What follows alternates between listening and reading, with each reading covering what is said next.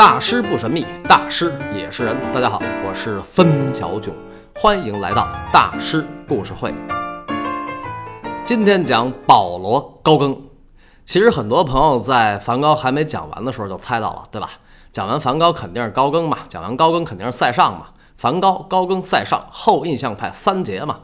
啊，对，书上确实这么说的。但是三位大师在世的时候并没有这个概念。梵高一八九零年去世，高更一九零三年去世，直到塞尚一九零六年去世的时候都没有后印象派这个词儿。但是印象派和新印象派都是那帮人还活着的时候就有了。那么后印象派这个词儿是什么时候才有的呢？一九一零年十一月，英国著名的艺术史学家和美学家，二十世纪最伟大的艺术批评家之一罗杰·弗莱提出了这个概念。罗杰·弗莱还曾经担任过二十世纪初美国纽约大都会博物馆的绘画部主任啊，主任啊。一九一零年十月八号到一九一一年的一月十五号，罗杰·弗莱在伦敦的格拉夫顿画廊策划了一个现代艺术展。这个展包括马奈的八幅油画、高更的三十七幅作品、梵高的二十幅作品，还有塞尚的二十一幅作品。在布展期间，罗杰·弗莱和一帮记者就在那儿商量这个画展的名称。名字基本上是马奈和什么什么派画展这么一个结构，因为马奈是印象派的嘛，所以罗杰·弗莱呢就想给梵高、高更、塞尚这三个人也起个名，归个派，最好这个名儿一看就跟印象派、新印象派有关系，而且呢还能带出前后顺序。这样呢，有的人就说叫表现主义吧，叫综合主义吧。综合主义是高更活着的时候提出过的，罗杰·弗莱觉得这肯定不行啊。一会儿他那秘书跑过来了，还没定下来呢，罗总还得做海报挂小旗儿呢，再晚就做不出来了。回头市长还得剪彩呢。罗杰·弗莱一听就烦了，得得得，不想了，就叫后印象派吧，就这么定了。就这样，梵高、高更、塞尚三位大师开宗立派。你看这个历史真是充满了偶然性哈。但是后印象派和印象派、新印象派有着本质的不同。首先从画风上看。印象派、新印象派的作品，只要是同一个画派的画风，基本一致。比如莫奈、毕沙罗、希斯莱的作品，往那一放啊，一看就知道他们都是印象派的。虽然他们也各有各的风格，但那是微差。新象派也是一看那作品密密麻麻都是点儿的，这肯定是新杰克的或者修拉的。但是梵高、高更、塞尚就不是这样啊，这作品往那一摆，这谁跟谁啊？啊，梵高跟高更还能找到一点联系，塞尚跟他们俩是一点都不沾。另外呢，就组织关系而言，后印象派跟前两个也有着根本的不同。后印象派就是无组织、无纪律。这个西方人说的这个派那个派的，跟咱们中国武侠小说里说的不一样啊。咱们中国这个少林派啊、峨眉派、昆仑派啊、华山派，基本上都是有个山，然后在山里头开展活动。少林寺不是也在少室山下嘛，对吧？但是西方人说的这个派那个派指的不是山，西方人指的是主义。比如1873年，莫奈、雷诺阿、毕沙罗在巴黎成立了一个组织，叫无名艺术家、画家、雕塑家和版画家协会，也叫独立派画家协会。这个组织的实体其实是一个为期十年的股份有限公司，公司啊要挣钱的。1874年，这公司办了第一届画展。被主流媒体讽刺为印象主义啊，主义啊！莫奈一听，挤得我们是吧？我们还就这么叫了，所以他们那帮人后来就说自己是印象主义的。所以呢，印象派首先指的是一个艺术观念和艺术风格。但是印象派这公司也没挣什么钱啊，后来还分裂了。比如塞尚、高更都参加过印象派画展，但是后来都退出了。还有一八八六年，修拉西涅克参加完最后一届印象派画展。两人说我单干了，攒了几个人单起了一摊儿，正八经的啊，还有章程的啊。他们倡导的是新印象主义，所以梵高的巴黎时期印象主义已经基本结束了，新印象派开始崛起。我在梵高系列里讲过，梵高为什么特想在阿尔勒弄个南方之家呢？他就想有个组织，因为印象派、新印象派都有组织，当然南方之家没弄成啊。而且呢，梵高、高更、塞尚他们仨就不可能传出一个组织来。咱都不说他们性格怎么葛啊，就仨人这关系就特奇怪。梵高呢，特想跟高更套近乎，高更闪了；高更呢，特想跟塞尚套近乎，塞尚又不爱搭理高更。塞尚呢，也看不上梵高的画，梵高也是死不待见塞尚。你说这仨人是吧？所以他们活着的时候就不可能有个主义、有个派什么的。所以呢，后印象派首先是个时间概念。虽然西方的那个派和咱们中国的派不一样，但我还是觉得十九世纪后半期的法国艺术圈特像个江湖，风云际会，英雄辈出，前赴后继对抗官府。官府就是学院派，因为他们当时都没有资格参加官方举办的艺术沙龙，你参加不了官方沙龙，主流媒体就不捧你，你想出名就很难。文化产业嘛，先有名再有利，你没名就没人买你的画，你生存就艰难。所以呢，为了艺术，为了生存，大家就得联合起来一起干。在这个艺术江湖里，印象派是开山祖师，高手云集，招贤纳士，声势浩大，是一堆人定期集会举办画展。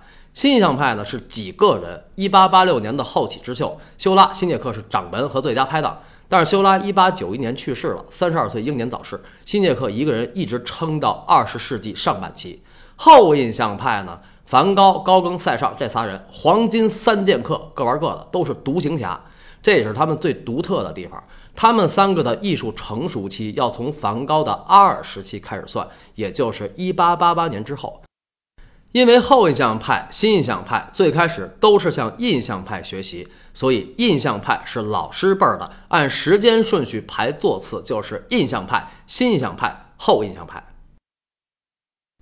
刚才说到江湖，江湖是什么？江湖是英雄不问出处，看重才华和个性，不看重什么呢？学历。尤其后印象派这三个大师都是绝对的半路出家，这里边塞尚的学术成就是最高的，西方现代绘画之父。这个性格就先不说了啊，不摆事实说了也没概念。梵高咱们刚讲完，狂热、憨轴、单纯、善良，他的身上有着孩子般的纯真和泥土的气息。泥土啊，梵高确实挺土的啊。那高更什么样呢？时尚、酷、超级自恋。高更曾经说：“我有意识地培养我的傲慢自大。傲慢是缺点吗？人是不是应该培养傲慢呢？我的答案是肯定的。它是战胜我们内心邪恶的最佳法宝。”高更说的内心邪恶，不是指道德层面，它是指自卑、懦弱这些负能量。这哪是傲慢呢？这自恋嘛，对吧？不过高更确实有自恋的资本，他的一生堪称传奇。前半生是世俗人生的传奇，后半生是艺术家的传奇。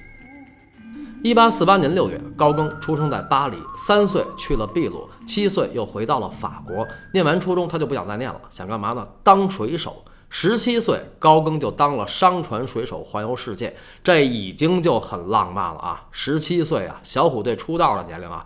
后来高更又当了海军，参加了普法战争。所以高更为什么会击剑呢？我在讲梵高的时候，不是提到过高更的击剑吗？这个本事就是当水手、当兵练成的。除了击剑，高更还会拳击。你看，充满雄性魅力的男人。二十二岁，高更退役。二十三岁，高更在巴黎做了股票经纪人。他从二十八岁开始收藏印象派的作品，马奈、毕沙罗、雷诺阿、希斯莱，还有塞尚的油画。那时候他们的画不是不好卖吗？但是能搞收藏的，肯定收入不低呀。高更当时就是巴黎主流社会的高大上，就是梵高他妈特期待的那种。啊，不光梵高他妈，很多女孩都期待。所以高更在二十五岁迎娶了一位丹麦白富美，叫梅特苏菲盖德。梅特也不是一般女子啊，也是系出名门。这个咱们以后单聊。之后九年，高更跟梅特生了五个孩子。到三十二岁，高更已经是个标准中产了，生活安逸，居所豪华，婚姻美满，儿女环绕。而且高更的兴趣爱好还都特高雅，比如他还会弹钢琴啊，还懂音乐。比如他从二十六岁开始自学画画，还做雕塑。二十八岁，高更的油画作品入选官方沙龙，这很不容易啊。高更的写实油画和写实雕塑都是非常非常好的。三十一岁，高更以一个雕塑作品参加了印象派画展，这就是高更的前半生，可以吧？阅历丰富，事业有成，性感时尚，文武双全，才华横溢，兴趣高雅的巴黎金融人士高更先生。唉，真是令人羡慕和嫉妒恨呐！这人生还能再爽一点吗？能。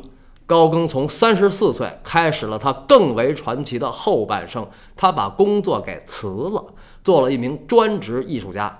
这个艺术家嘛，总得出去采风嘛。所以从三十八岁开始，高更就不断的停停走走，比如去了法国西北角的布列塔尼亚，去了加勒比海那片的巴拿马呀、马提尼克岛啊，还有大家熟知的阿尔勒跟梵高的那点事儿。从欧洲到美洲，再回到欧洲，这采风折腾的还挺远。那中间这老婆孩子怎么办呢？啊，五个孩子呢？不管，反正我也没钱啊，我也管不了啥啊。但我将来肯定火。高更很长一段时间都是这么想的。大家听到这儿肯定觉得很奇怪，他不是挺有钱的吗？还搞收藏？他不是辞职了吗？辞职不就没钱了吗？那这日子怎么过呀？这不负责任啊！对，是是不负责任啊。到了四十三岁，高更正式开启了他最为刺激、最为传奇的艺术人生，奔赴了一个日后因他而火爆的南太平洋的洪荒小岛，就是塔希提，也叫大溪地。这个地儿的位置在大洋洲和南美洲中间，离大洋洲近一点。从塔希提开始，高更彻底抛妻弃子，在塔希提跟毛利土著女结婚了，还有手续啊，还结了不止一次，生了俩私生子。此外，情人无数。这就是渣男啊啊，渣男更啊，对，是是是渣男。所以高更虽然在艺术造诣上高于梵高，梵高的向日葵不就是他一锤定音吗？但是长久以来，高更不如梵高火，渣男就是一个重要原因。欧洲的女权主义者经常拿他这个说事儿。在抛妻弃子的同时，高更与巴黎艺术圈的朋友也渐行渐远。实际上，高更比梵高要孤独。他在塔希提待了十年，中间回过一次欧洲。十年以后，又去了一个更原始的小岛，叫西娃娃岛。在西娃娃岛生活了不到两年。一九零三年五月八号去世，享年五十五岁。去世当天，当地天主教的人向上级汇报说，最近早上没什么事儿啊，除了有个名叫保罗·高更的人死了，他是个知名画家，但他是上帝和一切道德的敌人。这等于盖棺定论啊！下十八层地狱啊！西方社会，你是上帝和一切道德的敌人。光因为渣男不至于这样吧？还有比他更渣的呢？那天主教的人为什么要踏上一只脚，让他永世不能翻身呢？因为高更同志与政府公然叫板。这个塔希提当时是法属殖民地，高更身为一名白欧，经常抨击当地的殖民政府和天主教会。因为他不能容忍当局欺压土著人，而且他本来就反对殖民主义。他这么做倒不是因为想革命啊，高更对阶级斗争不感兴趣，他有属于自己更深层的原因，这个咱们以后会细聊。但是这样闹的，最后塔希提法院一纸传票，强制他出庭受审，判处他诽谤罪，监禁三个月，罚款一千法郎。高更不服，正准备卖画筹款上诉呢，然后去世了。第二天，教会的人到他家，烧了他二十多幅作品。那天主教为什么要跟他死磕呢？因为当地的天主教会和殖民政府是一波的，政教合一嘛。所以这也是高更长期以来在欧洲受争议的原因之一。你曾经是上帝和一切道德的敌人呐。在去世前不久，高更在给一个朋友的信里说：“我依然在战斗着，并没有遭受挫败，因为一旦有人发现自己被孤立了，莫名的恐惧感便会油然而生。”但起码我知道真正属于我自己的东西。我们抛开世俗的道德标准，抛开过日子的观念来看待高更大师啊！你要过日子就啥也别聊了，对吧？我们会看到他的一生一直充满斗志，勇往直前。无论是十七岁当水手，三十四岁辞职，还是三十八岁去布列塔尼，三十九岁到巴拿马，四十三岁踏上塔希提，包括最后跟法国殖民当局死磕到底，他的身上始终有一股毅然决然的勇气，他一直有一颗奔腾的心。当然，他最后也确实是死于心脏病啊。但是高更能够为了一个信念真正做到不顾一切，他哪来的这么大的勇气？不顾一切是他的家族传承，他的姥姥弗罗拉就曾经为了自由不顾一切，最后成为了一名革命家，比马克思的资格还老。而他的太姥爷，一个西班牙裔的秘鲁海军上校，曾经为了爱情跟整个家族闹翻，最后众叛亲离，也要跟爱人在一起。这听着很电影吧？好，下周三晚六点，森小囧将在喜马拉雅大师故事会讲述高更祖上不顾一切的故事，爱情电影。与革命人生，浪漫惊险，不要错过。